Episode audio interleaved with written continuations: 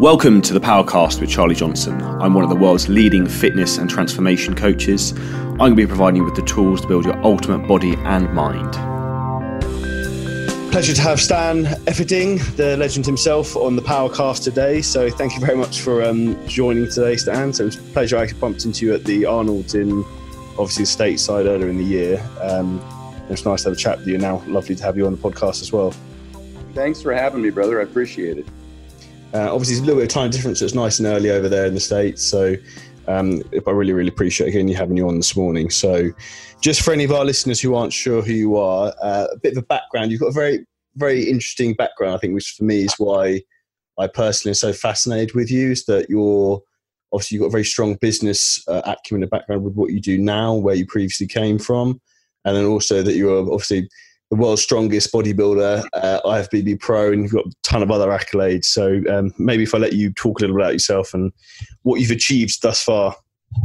Yeah, thanks. It's been a hell of a roller coaster. I started out uh, in college, uh, University of Oregon, got a Bachelor of Science. I studied psychology and exercise science, and then I uh, went on and started coaching and working with athletes. And of course, I was competing throughout all that time. I started competing in 1986 actually. And I've worked with some of the greatest coaches and athletes in the world, and I'm fortunate for that. I've learned a lot along the way. Did you initially go into powerlifting first or bodybuilding? You know, I was a small guy. My first bodybuilding show, I only weighed 158 pounds. And so I wasn't very strong. So it took me many, many years, probably 10 years before I actually competed in powerlifting. That's what I pursued. Um, yeah, I lifted heavy weights thinking that that would make me big, and I'm sure we'll talk more about that later. But uh, so it was mostly bodybuilding to start and just lifting as heavy and as hard as I could to try and get bigger. Um, I learned a lot along the way. I've been fortunate. I had, you know, done very well in business, as you mentioned. I started a number of different companies that became very successful. And uh, fortunately, I had the opportunity to come back, uh, you know, after starting competing in 86 through about 97. I took 10 years off to work on my companies. And then um, in uh, 2006, I came back to competing. And by that time, of course, then I had the more knowledge and I had more time and I had more resources. And I was able to go out and train with some of the greatest athletes and coaches uh, Flex Wheeler, Mark Bell, Eddie Coan, just about every guru in the business that you can name. I've probably worked with them from uh, Palumbo to uh, Charles Glass to, you know, indirectly worked with Chris Aceto and Kai Greene's old coach. Um, out, of, out, of, curiosity, what, what was your um, original business? Was one out of interest? Was was it something to do with like reclaim belts in airports or something? You know, originally I, I started a company. It was a telecommunications company, uh, yeah. and uh, ran that uh, in 22 states here in the U.S. and and then did real estate. I I was a real estate developer. At least I worked under a developer as a young man, and then. Uh, you know, I built multifamily and single family and commercial real estate and, and managed communities and uh, so that was, you know, the first thing that I did, and then I I transitioned into an engineering firm where we designed baggage handling systems for airports. Uh, so I, I, was right; I wasn't just making that out of somewhere. Yeah, that was, uh, you know, it's just been opportunities to. I just pursued, you know, whatever financial opportunities were available. I uh, tried to create, you know, an opportunity to make money. It wasn't exactly my passion in life, which is why now I'm fortunate to be able, after all these many years, with the advent of the internet, uh, we can reach out to a, an international audience, and I can actually work in the field for which I had a passion for from the time I was a, a young man in college, and that's been fantastic. So I, I have been able to create a business now uh, with training and nutrition, and, and, a meal prep company with the vertical yeah. diet and vertical meals that uh, allows me to uh, to stay in the industry that I love. So I'm working almost exclusively now in this industry as a coach and as a, uh, a meal provider um, and you know a host of other avenues that allow me to to make a living in this industry. With your um, progress, obviously, as you started off, who was the who were the biggest influences who you think you learned? Boy, looking back, probably you know when you're reading the Weider magazines back in the late 80s and early 90s, of course, Flex Wheeler was one of the ones that uh, that I always aspired towards. And he, uh, you know, fortunately for me, I was able to work with him back in 2008 when I got my pro card. Uh, I was able to to go down to San Jose and spend a few months training with Flex every day, twice a day, and we're still friends today. He lives down the street from me, and we we train together regularly. And and have been for the last 10 years. So that was uh, a huge opportunity for me. I learned an enormous amount and made, you know, we should talk a little bit today about the differences between the way I used to train, the way I train today, and the way I advise my clients. Because, um, you know, I've done so many things wrong over the years. I didn't have the internet when I was in college. And, um, you know, you just listen to the guy behind the counter at Gold's Gym. And I got some of the worst advice, and I had to learn just by experience. And nowadays, you know, of course, there's so much great information out there. Obviously, there's it's a mixed bag with the internet, but there's definitely filtering to the top. There's some highly qualified, very well credentialed individuals that are also competing in in uh, physique, figure, bikini, bodybuilding, and powerlifting and strongman who uh, have devoted their you know academic uh, achievements towards their uh, performance achievements, and we're benefiting from all the information that they're putting out.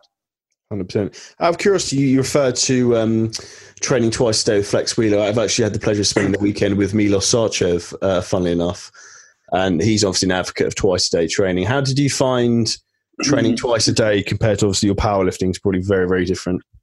Yeah, very different. Uh, you know, and I, Milos is fantastic. I followed his writings for years, and I had the opportunity to do a seminar with him here in Colorado earlier this year, or, or at the end of last year, I think it was uh, with Charles Poliquin before he passed, unfortunately. And Milos is, is uh, boy, he's an extraordinary resource. I'm glad you had the opportunity to work with him. Uh, that training twice a day, you know, it's interesting. And I saw a seminar a year ago where Alan Aragon uh, presented, and uh, he opened the seminar by saying the bros were right.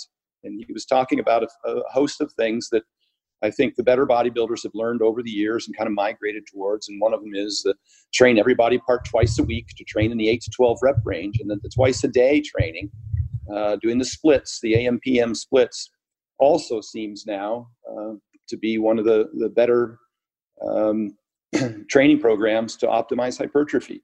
Uh, we see that volume and frequency uh, supersede load and intensity in terms of progress. And I think that the splits give us the opportunity to train kind of a little bit shorter of a workout, maybe uh, under an hour, uh, to split the body parts up so you can uh, prioritize them a little better.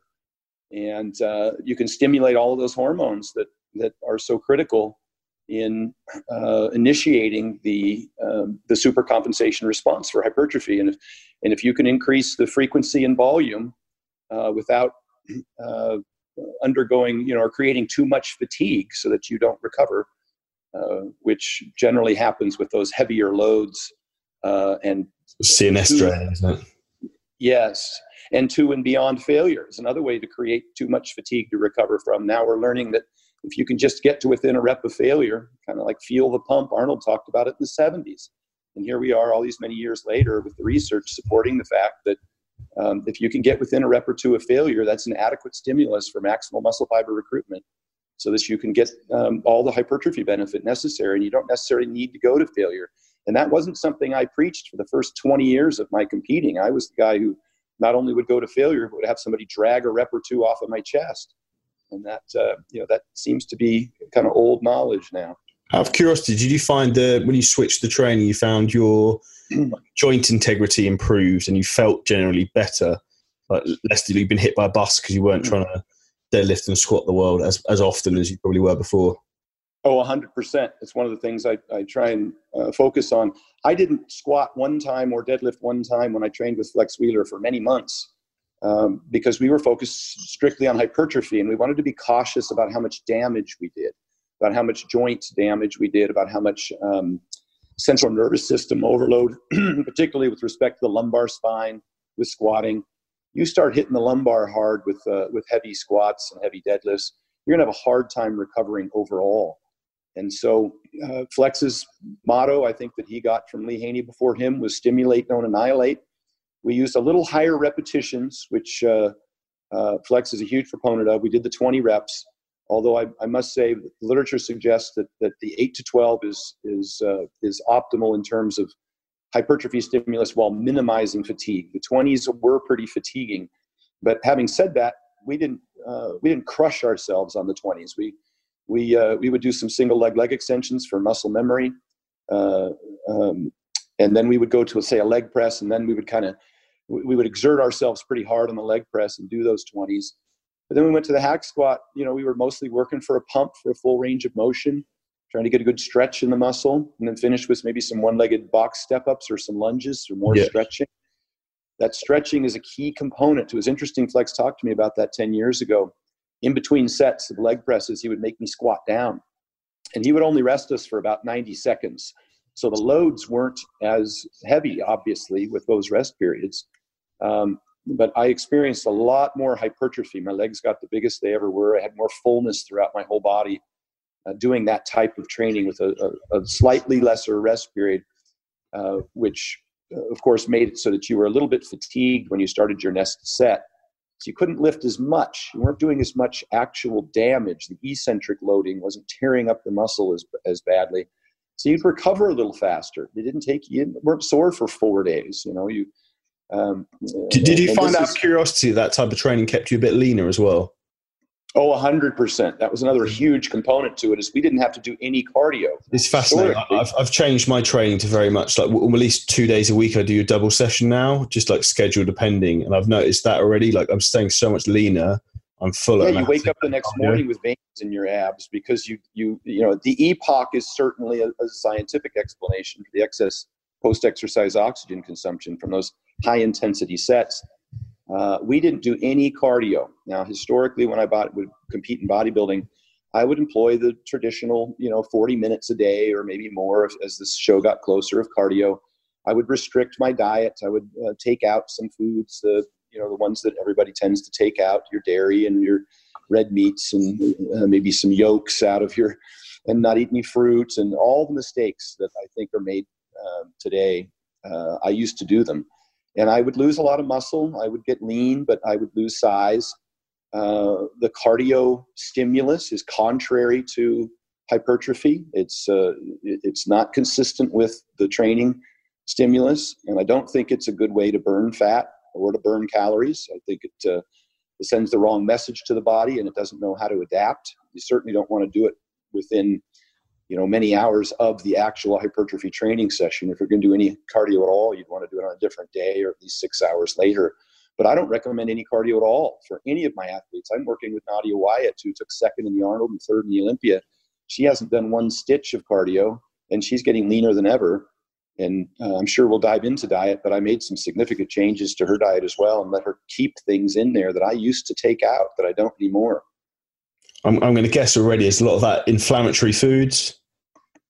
Yeah, you know, just demonizing things like red meat, like whole eggs, like fruit, like salt. Uh, those things are critical uh, for uh, things like iron and B12 and choline for the liver and fruit for the metabolism, increasing the body temperature, um, uh, helping the liver convert T4 to T3. All of those things that we've traditionally taken out uh, I don't take out. Flex had me eating damn near four pounds of steak a day. I was training twice a day. I was 265 pounds, and so certainly I was utilizing it.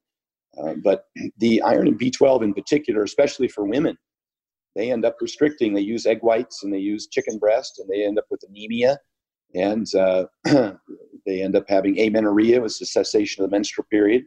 Then their thyroid slows, and they don't have adequate excuse me, they don't have adequate uh, biotin for their skin, hair, and nails. Their hair starts falling out. Uh, all of these things happen because of these restricted diets. They're told to take all of these foods out. They're not adding salt back in. They've stopped eating fast foods and packaged foods, and now they're not adding salt back in. So they're sodium depleted, uh, and in particular, iodine depleted.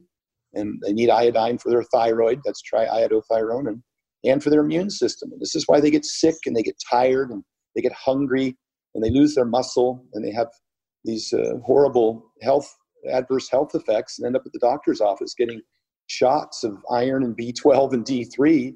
Uh, you know, this is why they tend to rebound a lot of them very heavily after shows as well, isn't it? oh, it's extraordinary. It's terrible. So uh, I avoid all of those things uh, with myself and with my clients now. It was a lesson that was hard learned over many years of, of having done all of those those those over restrictive, over cardio preps for for bodybuilding. Because I know you're um, an advocate of using walking at short walks to help with digestion after eating meals. Is that something you'd advocate first thing in the morning, perhaps for the first meal, or?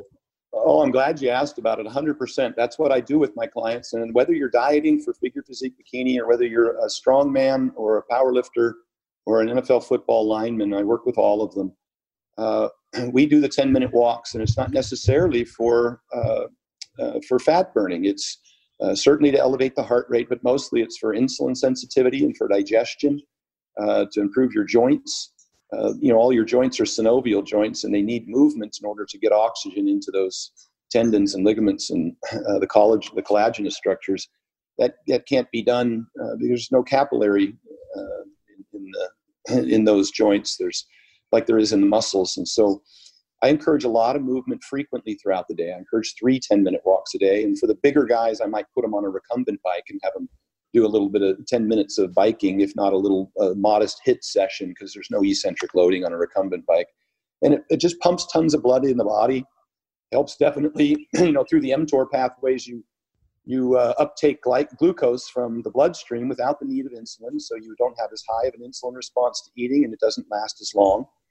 Uh, so those all those things, and the digestion in particular, um, are benefits for my athletes whether they're dieting, whether they're a 130 pounder getting ready for a bikini show, or a 400 pounder like Hafthor, that's all the cardio I have them do. And if they do a brisk walk, and they swing their arms, and they get their heart rate elevated, um, they can certainly achieve, you know, a, a, an adequate VO2 max uh, to to provide all of the cardiovascular benefits that's ever been measured to give you any, um, you know, any longevity benefit. So I don't believe in the longer sessions unless you're specifically an athlete that has to run a 5K or a 10K. Um, I think you can get plenty of HIIT training from uh, some of your shorter rest sets in hypertrophy training, or and you can get all the benefits of uh, good digestion and insulin sensitivity from three 10 minute walks a day. Yeah, I agree. It's something personally I've uh, implemented myself the last few months is uh, like walking fasted first thing in the morning for at least 30 minutes, obviously a bit longer than you're recommending. I just find even like cognitive function and everything, almost just like blood flow around the brain helps you just think oh, waking up first thing in the day. And I guess the only reason I say three 10 minute walks as opposed to 130 is because I'm, I'm a big advocate of the frequency. If you can walk 30 in the morning and then logically for digestion, it makes more sense.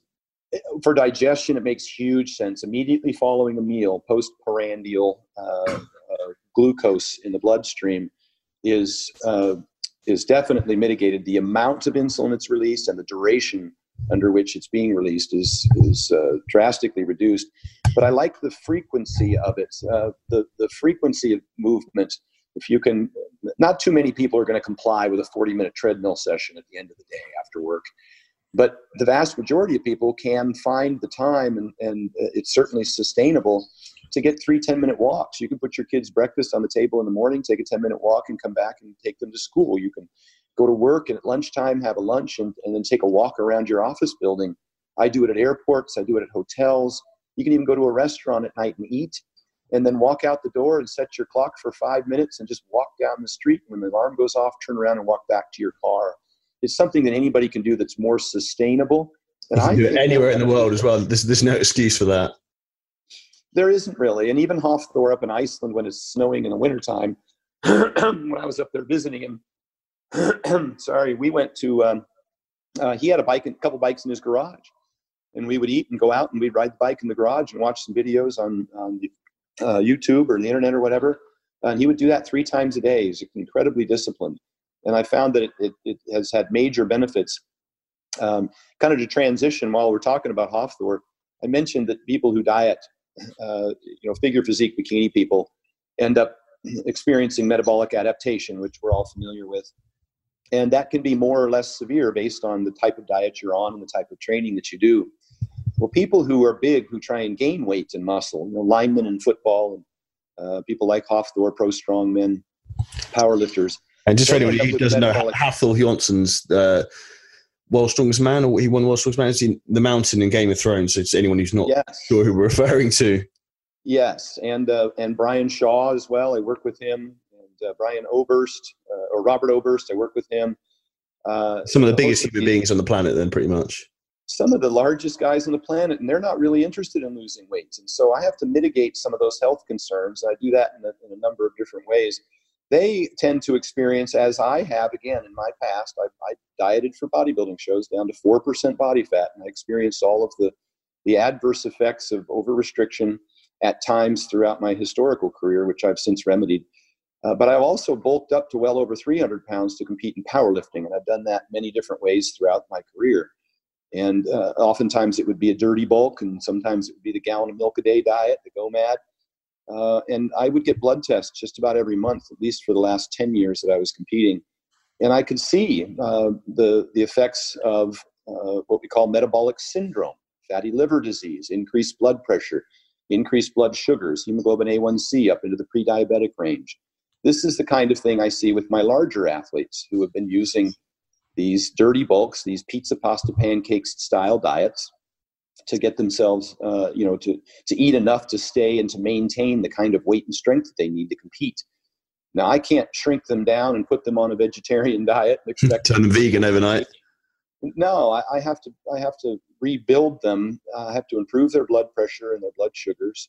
Um, I, I, would imagine their, is blood pressure quite an issue with chaps who are that size because oh, 100 percent common problem. I imagine once you're, pushing that sort of weight, body mm-hmm. weight wise, I, I imagine some of their blood pressures are pretty high. I'm like not sure how you mm. try and get that down. hundred percent. And it was very publicly I, with Mark Bell. We went through where his blood pressure was 196 over 100 at one Jesus. point, and he was 320 some pounds, and uh, his family was worried about him. So here's what I do. You know, health first. Now, mind you, I, I did a video called "If You Want to Be Healthy, Don't Compete," uh, because uh, being healthy and being fit are two different things, of course. Uh, health in terms of longevity, but fitness, uh, you know, being able to compete at a high level might not always be healthy. And so my job is really to mitigate the damage that is you're doing to your body um, in order to compete at a high level in any sport. And this could include something like gymnastics, where 12 year old girls are getting surgeries for, you know, wrists and ankles and knees. Um, this isn't just exclusive to to huge athletes. It can be just about anybody who um, endeavors to to compete at a high level and undergoes a significant amount of stress. Even marathon runners, who you would think would be the uh, you know the fittest people on the planet in the 50s, they start dropping from uh, you know a thin and overgrown heart muscle. So. Uh, just generally speaking, i will I'll focus on the guys that have the high blood pressure and they have the high blood sugars and the fatty liver disease. Uh, initially, of course, um, in order to get the blood pressure down, one of the biggest contributors to that is sleep apnea at that weight. And uh, so I get make sure these guys get CPAPs and they start to remedy the sleep apnea. That can take 20 uh, millimoles off your systolic blood pressure a very short period of time, just within a matter of days or a week. Um, you can see uh, results like that. I get somebody presenting with 160 systolic blood pressure that might go down to the low 140s just from implementing the use of a CPAP because they have apnea. Funnily enough, uh, I, I, had something similar like towards the end of last year, but it was stress related, but my blood pressure was pretty high 150, 160. And uh, I've managed, I've now got that down to 120. But um, like one of the things I started using was on the recommendation of a, a chap who helps me, Dr. Dean, is uh, using nasal strips to open up my air yes. when I sleep. And that has literally changed my life. Yeah, sleep in general. If there's one thing that I focus on first, I recently started working with Lane Johnson from the Philadelphia Eagles. He wasn't wearing his CPAP. He's 325 pounds. So I flew out there and, and just we got him a new mask and reprogrammed his CPAP so that it was comfortable for him to wear. That had a dramatic impact almost immediately on his blood pressure and his energy levels. So uh, I did that with Hafthor, did that with Shaw, did that with Dan Green. All of those guys did not have CPAPs. They all snored. They woke up tired. That's where I start, and it has a really significant impact on blood pressure. What's I know people your, talk um, about. What's your thoughts on like using devices to monitor sleep, like the uh, Oura ring, out of interest? Uh, I'm not sure I've, I've seen much respect, uh, uh or, or uh, I think anything that can that can make you focus on it. Just makes you aware of it almost make you aware of it. Think something as simple as weighing in in the morning, you know, makes you more aware of your your nutrition. Taking your uh, weekly pictures or anything that helps you track your diet can improve your your your uh, results from dieting. And I think the same thing's true of sleep. If you, I have a a CPAP that uh, it's called a Dream Station, and it tracks how much you sleep, and and it uh, uh, also tracks things like your uh, the amount of pressure how many episodes you had if you held your breath during the night. So anything that you can use that at least gets you to pay attention, it has a greater impact because maybe you'll start to try and get to bed on time more often. Maybe you'll turn off your electronics an hour or two before bedtime. Maybe you'll work on uh, sleep hygiene, like getting a darker room or a quieter room or having the temperature right. Uh, you know, de-stressing before you go to bed. Dr. Um, uh, who am I thinking of here? Um, uh, Stasha Gominak uh, has a, a, website for drgominak.com. She's a sleep specialist, and Dr. Matthew Walker is another one who's on Joe Rogan. Has some excellent stuff that talks about using things like a stress journal, uh, a worry journal before bed to sit down and write down everything that's on your mind, so you can just set it on the end table and offload it, so you can sleep and not worry about it. It'll be there in the morning.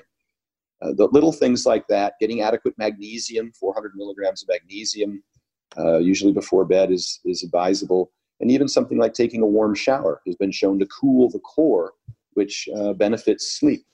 So, all of those things, uh, if people can start paying attention to their sleep, uh, it has a dramatic impact, as we mentioned, on blood pressure, uh, also on blood sugars, also on testosterone. I get a number of uh, people working for the fire department, young men in their 20s, with testosterone in the tank, down 150, 180 testosterone levels because they don't sleep. And, and, when they do sleep, they don't sleep for very long. And they kind of uh, chop it up into little three hour segments. And uh, that is not beneficial for your testosterone levels or your thyroid function. And then women who get up at 4 a.m. to do cardio after five hours of sleep.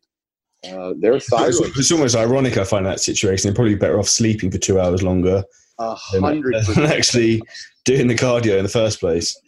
Yes, and Dr. Matthew Walker talks about this in his research as well. You end up losing more muscle than fat. Your body becomes stingy with the fat, as it's, uh, it's uh, because you're starving it of sleep.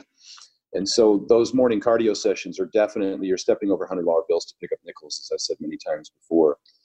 So that's where I start. I start with sleep with all of my athletes, um, and if I can if I can get them to sleep more, they get leaner their blood sugars improve, their blood pressure improves, their ability to hold on to muscle tissue improves. What, would you say is the, goal in terms of ideal amount of sleep for a performance athlete? Or just one more time? What would you say is the, the optimal amount of sleep then someone should be looking for? Uh, it's a range kind of dependent upon your workload. Seven to nine hours is kind of a safe range. Some people are competing at a very high level and training twice a day, CrossFitters and strongmen and the like when I was bodybuilding, I was north of nine hours at night, and then I would take a 30 minute nap every day as well. And the naps shouldn't be too late in the day, and they probably shouldn't be over 30 minutes because then you fall into REM sleep and you wake up groggy. But those are tools, and a nap will never take place of uh, extending your sleep into the seven to nine hour range. If you only sleep five hours and think you can get an hour an hour and a half of sleep in the afternoon, it does not make up for the lack of duration because you're your restorative sleep cycles get longer and longer at night the longer you sleep. If you only sleep five hours, you're not spending much time in your stage three and stage four restorative sleep. So the length of sleep is what matters most. So that's, that's the most quality, good quality, decent length of time. Did you find when you started paying attention to that, it made a big, big difference for you? oh, it makes a huge difference. And I also experienced this, and you had mentioned some about talking about my during my years in business, when I was running companies, I'd started a number of different startup companies. And like most people, you end up diving in, sacrificing sleep, burning the candle at both ends, sleeping four or five hours a night and trying to work 16, 18 hours a day. When I did that, I found that my health deteriorated significantly. I had more stress, more anxiety, I had lower, uh, poor performance. Um, and so at some point, when I felt like things weren't going well, uh, I was trying to figure out how to manage stress. And as it turns out, I was just so weak. I look at stress as weight on a bar. And if you've got, you know, 200 pounds of weight on the bar and you're a 100 pound bench presser, it's going to feel heavy. But if you're a 300 pound bench presser, you're going to be repping that thing out all day long. And the thing that, uh, that uh, man, the thing that most impacts your strength, and I'm talking now in terms of stress and your ability to deal with stress, are the fundamentals like sleep, exercise and nutrition. And I found that when I was most stressed and I was suffering from anxiety uh, at the time, that I wasn't getting enough sleep, I wasn't eating very well, and I had rarely exercise. I didn't even have a membership to the gym. Do you also find your, out of curiosity, your body fat percentage tends to sit higher at that level as well? Because a hundred percent. That's yep. something I notice personally with myself and clients. Ones who who tend to have the most stressful lives tend to struggle the most in terms of getting the fat off, and then because they're not progressing, they stress more, and it's almost like a self fulfilling prophecy. It is, and then what we do is we run around trying to find ways to mitigate stress, and I don't think that's the correct way to go about it. I think that that's the wrong direction. I think that you're managing symptoms instead of uh, the cause. And you know, we're doing things like trying to to minimize stress. If you're a businessman trying to be successful, you don't want to minimize stress. You want to be able to absorb more because that's where more money is made. You, you can't make money without stress. It doesn't happen. That's, so, that's a brilliant saying. I've never heard that before. That's yeah, they go hand in hand. This you know, is true. The more stress you're able to take on, you know, the faster, the more you're able to, the greater the load, the more money you can potentially make and the more effective you are at it. And so, really, what I do is I just go in and, and immediately uh, sleep is the first thing. If I've got to throw a CPAP at them if they're snoring and tired, or just get more hours out of them. And then the three 10 minute walks because they're sustainable. Anybody can do them. If you're too busy to go to a gym, that's fine. Nobody's too busy to take a tour around the, the neighborhood in the morning or at lunchtime or right before bed. And then the diet. And in many cases, well, this has been been studied extensively. The most successful dieters are the ones that meal prep, and whether you prep or you, you purchase from a company that preps, of course I do, but uh, uh, you know I own a prep company, so it's easy for me to have my own meals shipped to me everywhere I go. I take them with me when I travel. Uh, if I, I was, I, I, fly out just about every weekend. I'm in a different city. I was in 10 countries and 40 states in the last year, and I travel with my food. I take some uh, little 24 ounce thermos with hot meals in them if I fly to Canada, I've got three of them. If I fly to the UK, I've got five of them. Whatever it takes. When I leave the house in the morning, I've got what I need to feed me until I'll be back in, you know, into the kitchen. No excuse. I, I'll pack a dozen frozen meals. I went to I was in Washington D.C. for seven days last week at the NSCA's uh, National Strength and Conditioning Association's conference, and I put uh, 35 meals into a rolling Coleman cooler strapped it shut and checked it onto the plane. And so when I got off the plane and got to my hotel room, which was a Airbnb with a kitchen. Uh, if you don't have that, then certainly you should stay someplace with a, a, microwave and a fridge. I travel with all of my meals, and so I had everything I needed to eat. I woke up in the morning and I heated up my breakfast, and I heated up a couple other lunches that I put in my thermos. And I went off to eight or 10 hours worth of seminars all day, and I never missed a meal. I ate on time the foods I wanted to eat that were good for my stomach. Uh, and that's one way that I manage um, uh, you know, business people or even athletes like Hafthor and Shaw. One of the things I do with them is I manage the logistics. I work together with their wives to create grocery lists. I get uh, if I'm helping them at a certain venue, like the World's Strongest Man in Florida or the uh, Arnold in, in Columbus, Ohio, I get there a day early and I go shopping at Costco and I get them everything they need and I help prepare it. Um, those are the things that are most important. If I thought there was something I could do for Shaw or Hafthor that was more important than prepping their meals, then I'd do it. But there isn't. It's interesting so, you, you said that obviously about their wives as well. I think a lot of people maybe underestimate the importance of like a support network around the individual because it's not just that person, but the people around them who support them makes so much difference. Oh, 100%. And those support network, and we saw this, of course, when you read the book like The Millionaire Next Door, and, and the most successful people tend to uh, be married and have, you know, a pretty uh, established lifestyle. Uh, and, and a lot of that is, again, just being organized uh, and having things like regular sleep schedule, regular exercise schedule, regular meals. It's, it's just like fuel or oil in your car. Uh, you, as a businessman or as an athlete, those things have to be managed. And when you miss a night of sleep or get poor sleep from apnea or you miss a meal or two or you have to eat some shitty airport food and you, you get diarrhea and, and you know brain fog from horrible food that has a serious impact on performance both in competitive athletics and in the business world particularly for these people who travel a lot who don't uh, have access to to consistent regular uh, food. And they're eating stuff at uh, at hotels getting up in the morning and eating their breakfast buffet which is you know full of sausages and those uh, vegetable oil infested um, egg, whatever they, they call it. You know, that stuff is horrible on the gut, and they it, it uh, you know it manifests itself in all kinds of different health problems. The brain fog is is the just the the slightest of them. I think the, the inflammation as well that comes from a lot of the heavily processed foods is a major issue as well. Absolutely. And then all the autoimmune disorders that arise as a result. And people start taking antacids to try and manage their, their acid reflux, and then they're not absorbing their micronutrients anymore because they have no stomach acid, and they end up with deficiencies in magnesium and calcium and a host of other uh, important micronutrients. So it's just a, a, a, a completely uh, unsustainable method of, of trying to, to perform. When um, so working with obviously the bigger athletes, is there anything in particular you look at first and after? Obviously, you've addressed sleep. You then go move on to like. I always fascinated in terms of the volume of food they have. Do you have any tactics alongside the walks to try and help yeah, with the uptake digestion? Let's take a deeper dive into that. Let's take a deeper dive into that. So these big athletes, first I mitigate sleep, which helps a lot with some of their health problems. Uh, if they have high blood pressure, uh, secondarily, we want to get adequate potassium into them. Um, uh, oftentimes, it's uh, it's uh, impacted by thyroid function as well. It's much more significant than than sodium could ever be as a contributor. Uh, poor sleep will cause thyroid problems as well, hypothyroidism.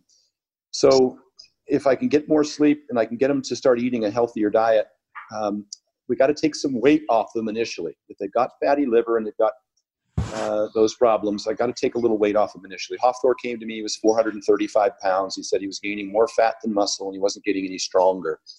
So I took about 40 pounds off of him. I took about 20 pounds off of Shaw. Uh, and we just did that with some 10 minute walks, a little bit of dieting. Of course, we had the time. We weren't right before a, a you know a competition, so because you're going to lose a little strength with weight. Hopefully, not much. Uh, the way that I diet people, I, I, one of the things that they realize is that they don't lose much strength. so, would you look uh, at just taking their overall calories down, or would it be carbohydrates, fats? Uh, overall calories, generally fats. Uh, most of these guys are eating too much fats, and uh, because they need a lot of calories, and uh, it's part of the problem. And, and I'll talk about how I redesigned their diet to allow them to to bulk back up without getting too fat. So first, I'll drop some weight off of them, and that has a huge impact on blood pressure as well. It's probably one uh, millimole per pound. If I take 20 pounds off of somebody, they're gonna their systolic blood pressure is going to go down another 20 points. So between the apnea uh, and the weight loss, we can get them from 160 to 120 in just a matter of 30 days. Uh, and then the blood sugars is another big one, uh, and the fatty liver disease. Unfortunately, uh, you can't really test for fatty liver disease by getting a blood test and looking at AST, ALT. You actually do have to get uh, you have to look at a sonogram reading uh, from an ultrasound to see if they have fatty liver. Now that can be fixed. The liver will repair itself. So first of all, you, you, you drop the weight off of them. Then you got to introduce uh, plenty of choline and vitamin B12 and folate into their diet. And oddly enough, and it sounds counterintuitive, that means egg yolks and red meat. Egg yolks are high in choline, red meat's high in B12. Uh, so I reintroduce those things, obviously within the confines of the calorie uh, restriction. So their fatty liver will heal itself, and that is definitely something that, that I've had great success with. Their blood sugars might be up in, say, the um, the pre-diabetic range, and we get those down so they're, you know, the readings here would say like 5.8, 5.9 to be pre-diabetic. I got Hafthor down to 5.1 at uh, 395 pounds then we started putting weight back on him. Um, again, initially the diet was I, I, minimized fats mostly. I kept the uh, proteins, lean proteins, generally from red meats. We go with a top sirloin. Uh, I keep fruit in the diet because it stimulates metabolism. I keep the eggs in the diet because of the choline. Was there any particular type of fruit you, you prefer giving them? Any juicy fruit. It could be uh, oranges or melons or berries uh, any juicy fruit. And I don't do a ton of it. I just put in half an orange three times a day. Uh, it increases body temperature. It helps uh, with the liver. Uh, I found that it can reduce AST and ALT enzymes, particularly for athletes that are using performance enhancing drugs like orals. Um, a better option is to also add in TUDCA and NAC, N-acetylcysteine, if you're really trying to tackle um, high AST, ALT enzymes in liver. But nonetheless, that uh, also helps them uh, maintain their appetite because uh, eating enough food is, is difficult for these big athletes. I get potassium in there, and that's again the fruit, the a daily potato at least, a potato daily, Those are big for potassium. Some daily yogurt, calcium's huge. Uh, you don't want to supplement your calcium. That has been shown to increase cardiovascular disease, whereas calcium from dairy sources can decrease cardiovascular disease and improve. What's your take on um, whey isolates and whey protein powders in terms of usage? Would you always favor whole foods? I favor whole foods. I, if you're getting adequate protein, there's really no need for a, a, protein powder. And that's just a very, very common question. Food, yeah, yeah. If you're at a calorie significant calorie deficit, um, I'm still shooting for whole foods. If you because of the micronutrient value, you don't get iron and B12 and selenium and zinc from uh, whey protein supplements. That's not to say that they're not convenient and don't taste good, and you can use them post workout if you want as part of a, a, recovery shake or something like that. That's fine, but I certainly wouldn't replace meals with them when you had the option to eat. I think in a good, better, best scenario, best is the food, uh, and supplements can uh, can help augment a deficient meal or help replace uh, a meal that you're not unable to get. It's really yeah, I agree with that. Issue. So that's kind of where I am with the subs. I really don't recommend any supplements to any of my athletes other than say vitamin D3 and magnesium, which are hard to get from the diet because most of my athletes are eating enough food. If you're a big athlete, you're certainly eating enough food if you're a small athlete, 130 pounder that's uh, that's dieting for a bikini show, then uh, you actually need the food. You, sh- you probably shouldn't be supplementing because you're going to you have less of a chance to get adequate micronutrients when you're on a 1500 calorie diet. And also, whole foods can be a lot more filling for you. And it's be more filling, and you're going to need that iron and the you know, with like I said, with the whole eggs, the choline and the biotin for your skin, hair, and nails you're going to need the B12, and you can't get that you know, from. I don't think it's it's smart to get that from a supplement. I think you're going to want to get it from whole foods. So, I guess to redirect back to Hafthor Shaw, whenever I get them uh, get them fit, uh, I get the the body fat off of them, and I get their liver uh, improved, and I get their uh, blood sugars improved. Now I got to take them back up because they got to get under a 1,300 pound yoke, and they need to be as strong as possible for that. So I eliminate the pizza pasta pancakes and I keep the lean meats in there. I try and keep fats at about 0.3 grams per pound just to make sure they've got their A, D, E, and K and they're shuttling nutrients. Now I drive white rice through the roof. After I get their fruit and their potato and their yogurt in there for the potassium, I'm driving calories with white rice. They both take in 1,200 grams or almost 5,000 calories a day of white rice. Super easy to digest doesn't cause them any any issues with uh, with digestion, and they can eat a ton of it without getting bloated. If I try and put that much oatmeal or bread, it's too much fiber, yeah, or even too much fiber, uh, they'll their body won't be able to handle it, and they'll start to to get massive bloating, diarrhea, all kinds of problems. So that's probably and as you know, for these big athletes, football players, CrossFit, strongmen, their workload is extraordinary. They need that fuel. And, you know, I'll use this word because um, uh, it, it's true. When you're using lots and lots and lots of carbohydrates, they're anabolic in that they draw glycogen, uh, form glycogen in the muscle, and they'll bring three to four parts water for every part glycogen and sodium. And all of those things create an extraordinary environment for anaerobic exercise and the fuel necessary for uh, th- that kind of work in the muscle. It's optimal. With um, so with with your larger athletes like that, would you give them six whole meals a day then of solid meats, then no shakes, anything at all like that? Yeah, I'm pushing solid meals. I, yeah. you know, just from personal experience, it's it was really difficult to gain or maintain a significant amount of weight on shakes. It's, it's interesting what you say about the um, the carbohydrates again, because there's obviously, as referred to, I was already with Milos Sarcev the last few days. She's been banging the drums for the carbohydrate uh, brigade, which I agree with completely. And um, well, I think people are afraid of carbs. I think. Yeah, there is a, a you know, and if you've got a, a an obese diabetic client who overeats and they tend to overeat carbs then restriction of carbs might be advisable. Uh, a calorie deficit, regardless of the percentage of carbs and fat, a calorie deficit with adequate protein has been proven to to uh, be equally beneficial, whether you're high fat, low fat, high carb, low carb. Uh, that was the Diet Fits trial out of Stanford with 600 people for over a year.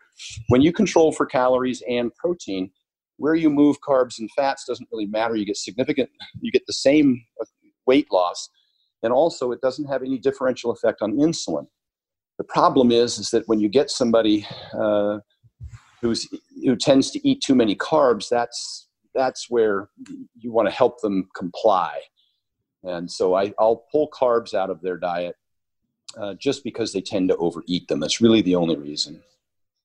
Cool. And in terms of training program, is there any tips in terms of recovery for them which you, you work with in terms of the nutrition side of things you find work particularly well? It's like, again, something it was interesting that uh, Milos was bringing up, was talking about taking an extra essential amino acids between the main meals.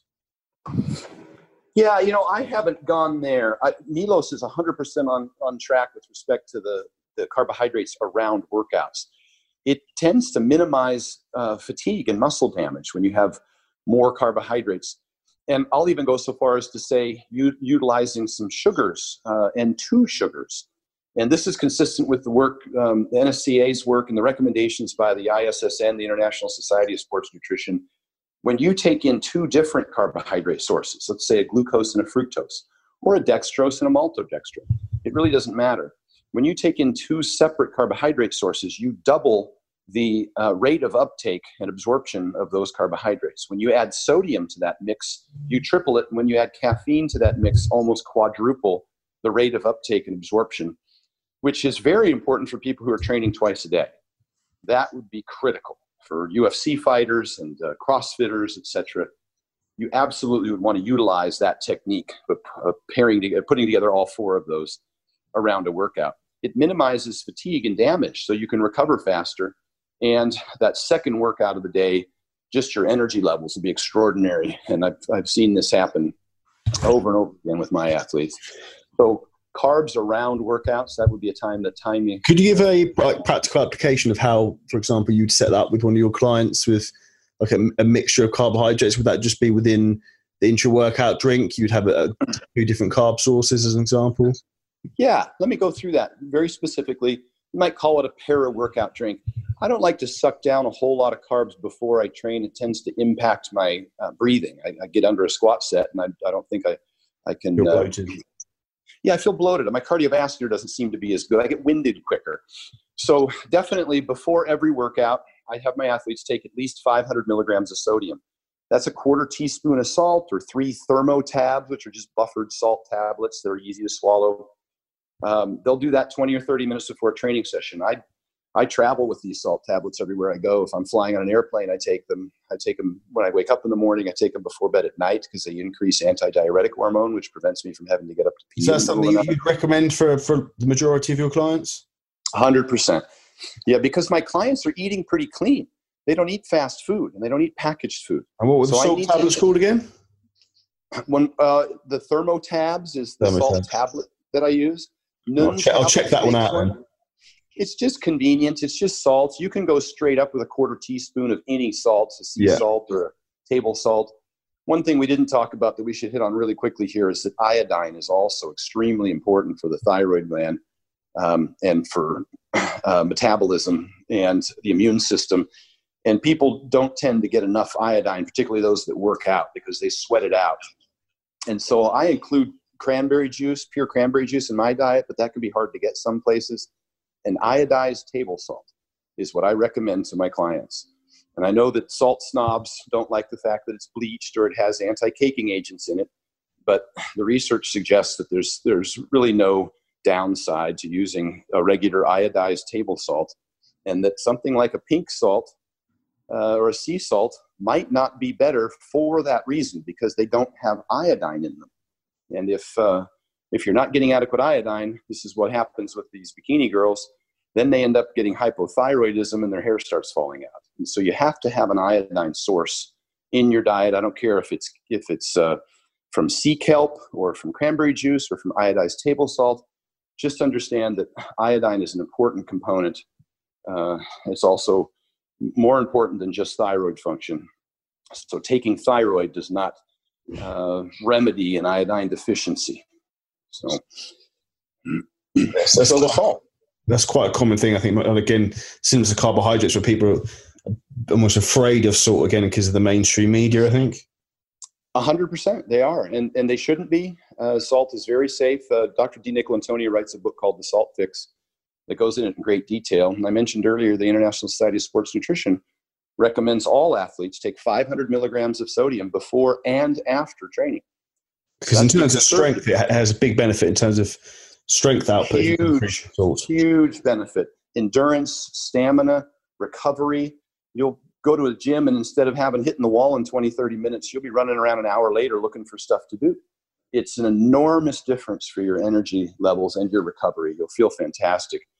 And dose it before and after. Uh, I had Camille LeBlanc and Ben Smith, CrossFit national champions, doing a thousand milligrams before and after each event when they competed in the national championships. Uh, and they actually, Camille actually gained a pound over the course of five days at the uh, CrossFit Games instead of historically having lost four or five pounds. But she was able to stay ahead of her hydration. And that's significant for performance. A guy like Lane Johnson for the Philadelphia Eagles, he sweats out five grams of sodium an hour he was tested by Dr. Godek's group, the Heat Institute, uh, and they they found that he sweats out five grams an hour. You can't replace that uh, with food. You're going to have to add salt to your food, and you're going to have to take sodium supplements uh, if you're a, an athlete that has that kind of sweat rate. No, it's just fascinating. I think that's what, again, it's one of these small things that's often overlooked, which I think can make so much so much difference. Um, oh, it's huge. Do you have a recommendation in terms of water intake as well? Where you look for people like? Yeah, you know. Here's the thing: the two go quite hand in hand. They, they kind of go together. Dr. Sandra Godek is is a, a PhD and she runs the Heat Institute. She's an expert in thermoregulation and hydration. And oddly enough, she recommends drink when you're thirsty. Of all things, we don't have a, an amount per weight or whatever. Now, the International Society of Sports Nutrition suggests that uh, athletes, particularly young athletes who, who aren't as good at, at, paying attention to those things, drink about every 15 minutes throughout uh, exercise. And that could just mean that you bring a, a, a, water bottle with you. Dehydration isn't necessarily a lack of water, it's, it's, a, it's a lack of minerals and electrolytes. It's usually a sodium potassium issue. So and you can actually dehydrate yourself, create what's called hyponatremia, low sodium, by drinking too much water. So if you're peeing clear, you're overdoing the water. If your only focus throughout the day is to drink that gallon of water that you're carrying around, but you don't have a specific plan for getting adequate sodium, then you could be it could be counterproductive to you to just keep sucking down water all day and wondering why you still have a headache or you're um, got brain fog, and it's because you're low in sodium and that uh, that dizziness that some people experience when they get off of the leg press and stand up that's a sodium depletion. That's not that's not water. It's not carbohydrates. That's uh, inadequate sodium. So dosing so- salt before a workout you won't experience those kind of that kind of lightheadedness. Even if your mom gets up from a, a seated position and stands up and gets lightheaded that's a, a sodium depletion problem and that can be remedied just by getting adequate salt on your food or uh, using sodium supplements as necessary. Now, obviously, with you, with your own clients and with the um, strongmen we work with, obviously, you've got your own methodology of the vertical diet. Would, would you mind running us through that and how you set that up? Because that's it's just simple principles, but I can see how logically effective it is. And it's very, it very is. You know, we talked through a lot of that. I build a foundation first. You can't put a three bedroom house on a two bedroom foundation. So whether you're a Hafthor Bjornsson, you're 450 pounds, or I work with a 97 pound professional ballet dancer for the Sacramento Ballet. They have the same biochemistry, they have the same physio- physiological demands. So I create this foundation of foods. And I talked about some of them, and we'll, we'll just summarize them here again. I start with a red meat, a lean red meat, because of the iron, the B12, and the zinc, because of the um, preferential fatty acid profile. The red meat's generally about a three to one omega 6 to omega 3, whereas chicken and um, turkey is 17 to 25 to 1 omega 6 to omega 3. Red meat has a superior micronutrient profile and it's easy to digest. Because you always then, favor red meat over, over poultry, chicken, or turkey, don't you? Or 100%. What? I never eat chicken. I never recommend chicken to any of my clients. I start with red meat. If they want to throw a chicken meal in there, great. But I'm, I'm focusing on a good, better, best scenario with my athletes, and best is going to be the red meat. Uh, salmon twice a week to get your omega 3s. That's definitely a big uh, uh, plus to get your omega 3s. I don't think that you should be trying to supplement omega 3s to compensate for a huge omega 6 intake. It, you can't be done, it doesn't work that way. Do you still take an omega 3 supplement anyway, though? Uh, not if you're getting salmon twice a week. If you're okay. not, then you can take a little bit of krill and um, krill oil or omega 3 if you want, but I don't see much benefit to it beyond what can be provided. Most of the research that was done, say on the Inuits in Alaska, was done on their fish intake, not on omega 3 supplements. So, yeah, true. Uh, the, the challenge with me with omega 3 supplements is so many of them have already been oxidized through light or heat or processing. By the time you get them, I think there's very little benefit to most of them. It's been studied to a great degree. Some are better than others, I'm sure, but uh, you can probably uh, get your best benefit from eating a salmon. And then I jump in and I, I look for, you know, other micronutrient dense foods. Obviously, the egg, as I mentioned earlier, the whole egg, don't take the yolk out. That's where all the choline and the biotin and the K2 is. So I have eggs in all my athletes' diets. Brian Shaw eats 36 whole eggs a day, six with each of six meals. Yeah, six with each meal. Six with each meal. Jesus and Christ. again, because he had fatty liver disease, and I wanted to get adequate choline in him, in him to fix that problem, and now he doesn't. Uh, we remedied that. His blood sugars are better. Choline's a huge component of that, and B12 as well, uh, and folate if you're going to tackle fatty liver disease effectively. So once we get, uh, and so people are concerned about two things: one, cholesterol, and um, at least here in the U.S., the U.S. Uh, Department of Agriculture and their dietary guidelines, they no longer um, identify eggs as a nutrient of concern with respect to cholesterol, and the cholesterol is not associated with cardiovascular disease unless uh, potentially you have a um, hypercholesteremia, which is an inherited uh, genetic uh, familial condition. So uh, he doesn't have that. We don't have that problem. And the studies that have been done on um, burn patients uh, eating 36 eggs a day because it's the, the nutrient that gives them the fastest uh, healing from their uh, their injuries have shown that they don't have an increase in cholesterol. So 36 a day is where I have Thor. I don't recommend that for everyone, obviously, but I do put eggs in everyone's diet, including my you know 124 pound Nadia Wyatt getting ready for the Miss Olympia. She eats at least two whole eggs a day. I would never take a yolk out and throw some peanut butter in there for quote unquote healthy fats. A, because it's a terrible protein. B, because it's a high omega 6 fat. So I don't believe in the whole peanut butter, almond butter thing. I think it's, it's just lazy. Um, Are you, you a fan of nuts as a source of fats generally, or not, or not so much? Much you'd always go for eggs. I think the fats are in your foods. I think they're in the red meat, which is over 50% monounsaturated fat, the healthy fat. And they're in your egg yolks, and they're in your fish, and they're in your yogurt.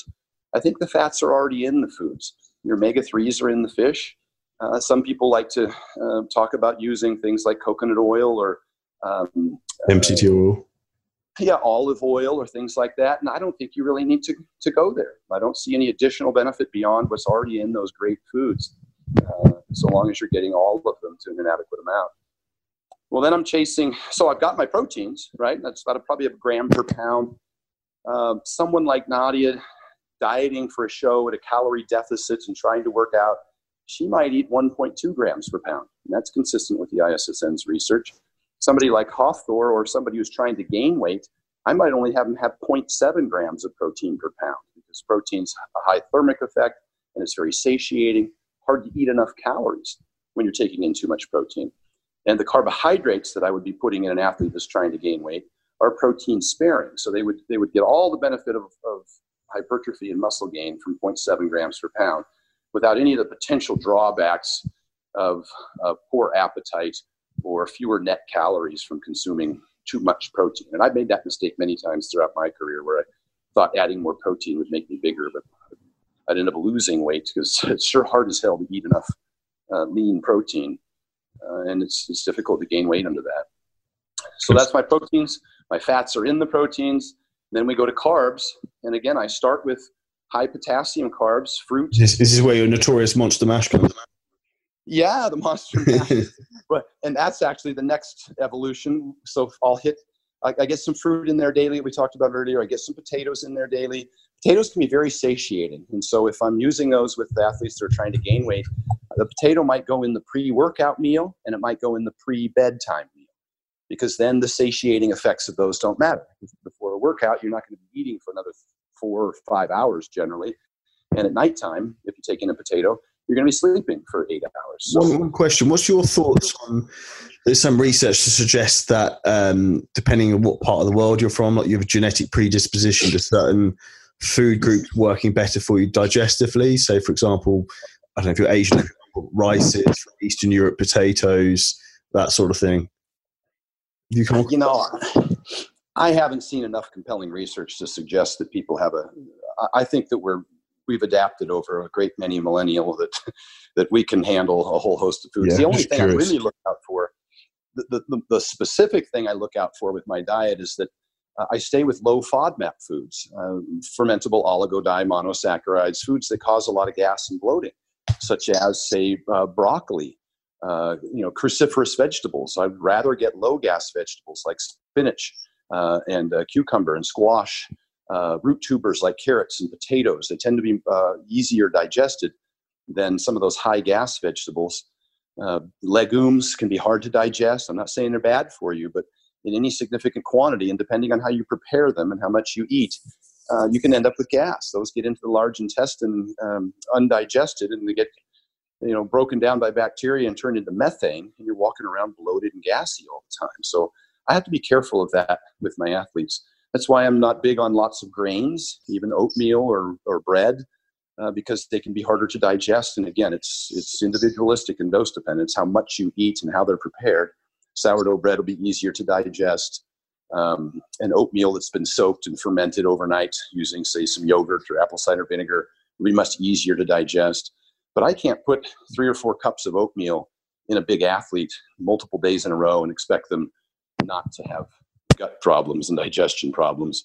Uh, I saw that with um, one of my athletes recently. A dietitian had recommended he eat four cups of quinoa a day. He, he couldn't do it. And I'm like, yeah, no shit. Your dietitian never tried that. Yeah, literally. Sometimes you read things in a book or you put them in a Cronometer, and they look good on paper, but um, that kind of gets us down to the monster mash. There are things that uh, are easier to eat than others. And when you take a, use a, like a ground bison and you mash it up with some white rice and put a little bone broth in there and eat that, it's really easy on the stomach. And if you're an athlete that has to take in five, six, seven thousand calories a day, or even if you're an individual that has a history of digestion problems, IBS, and a host of other potential, uh, you know, Crohn's disease, etc. When you're given foods that are easy on the gut, the gut can start to repair itself and it becomes easier to eat, you know, then eventually add more and more foods. Would you ever um, supplement with glutamine? Because that's supposed to be helpful for in terms of repairing gut health, or you, you're you more know, of a whole foods man? About, the thing about glutamine, there isn't much research to suggest it's beneficial. It's, it's the most abundant amino acid in the body, and it's in all your protein sources. So uh, as of yet, no, I don't, I don't see. I think that the big thing with gut problems is, is to take away the source of the problem. Yeah, I'm trying to the inflammatory alcohols. Yeah, I'm just being really cautious with the things that typically aggravate your stomach, and I'm looking at the acidity of the stomach. If people are taking antacids, they're setting themselves up for a lot of problems, the least of which is digestion problems, the most of which is nutrient deficiencies, um, because you don't have good absorption of your minerals and electrolytes.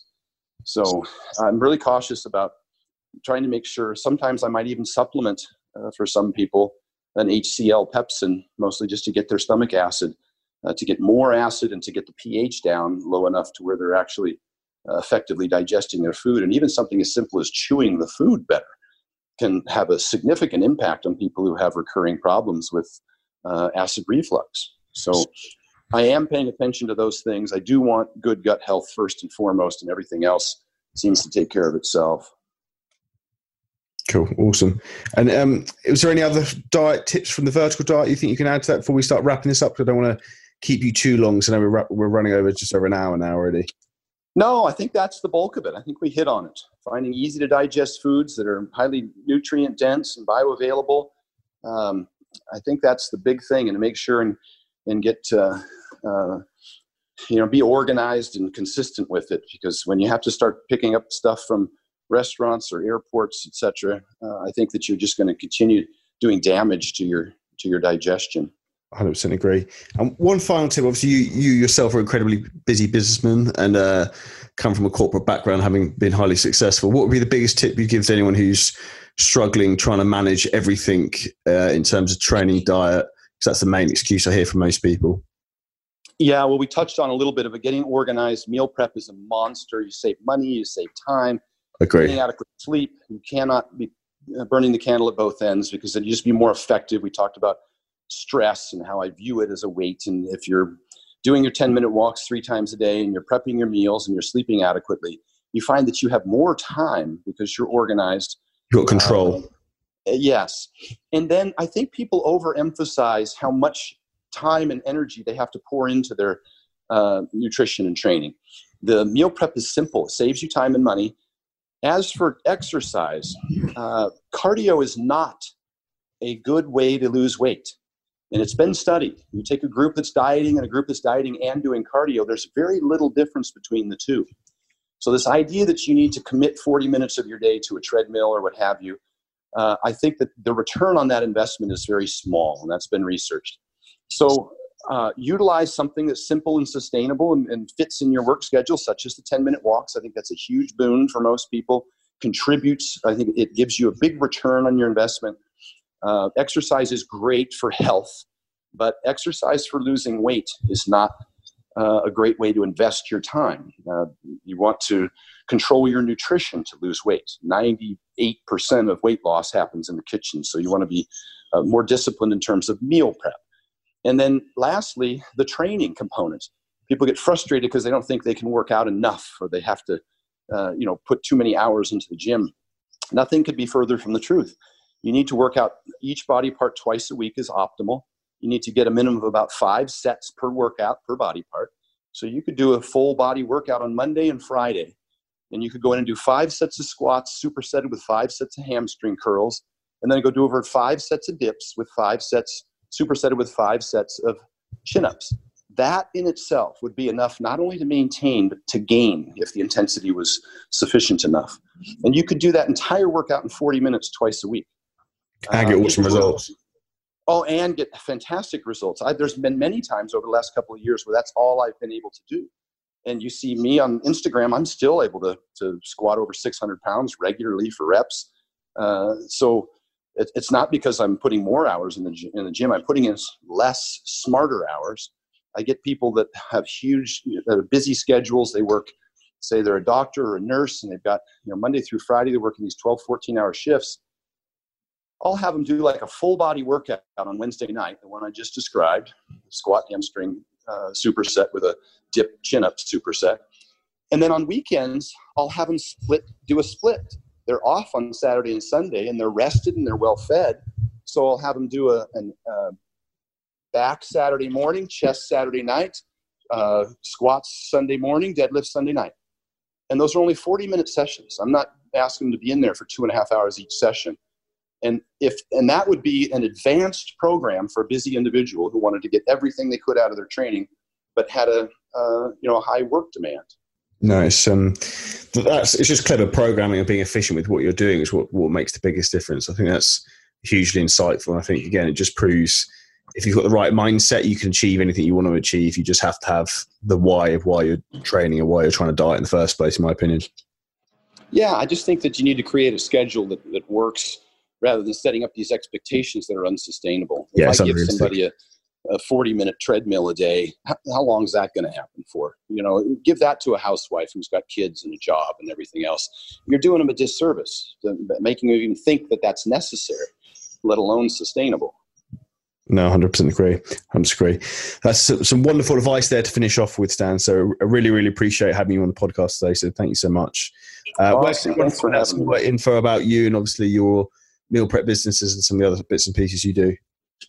Yeah, well, all of it's at stanefferding.com. Uh, I have my uh, vertical diet digital download, the vertical diet 3.0, which goes over everything we discussed. And I have over 200 scientific references for peer reviewed published research, along with articles and videos from all of the professionals in the industry that, uh, that helps take a deeper dive into the things that we talked about.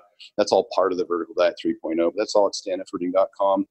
Stan is my Instagram, and Stan is my YouTube. And I have a lot of rants on there that discuss a lot of the things that you and I just talked about today that are, uh, I think, fun to listen to. Yeah, I'm a big, big fan of those. So um, I have watched a fair few of them, which I've already gathered some of the initial information. So I really, really appreciate that. But um, awesome, thanks, brother. Appreciate thank it. you so much for, for today's time. We'll, we'll wrap it up there. So really, really appreciate it. And if you don't already, guys, check out Stan and give him a follow on Instagram and YouTube. Awesome, my friend. Thanks for having me. Pleasure.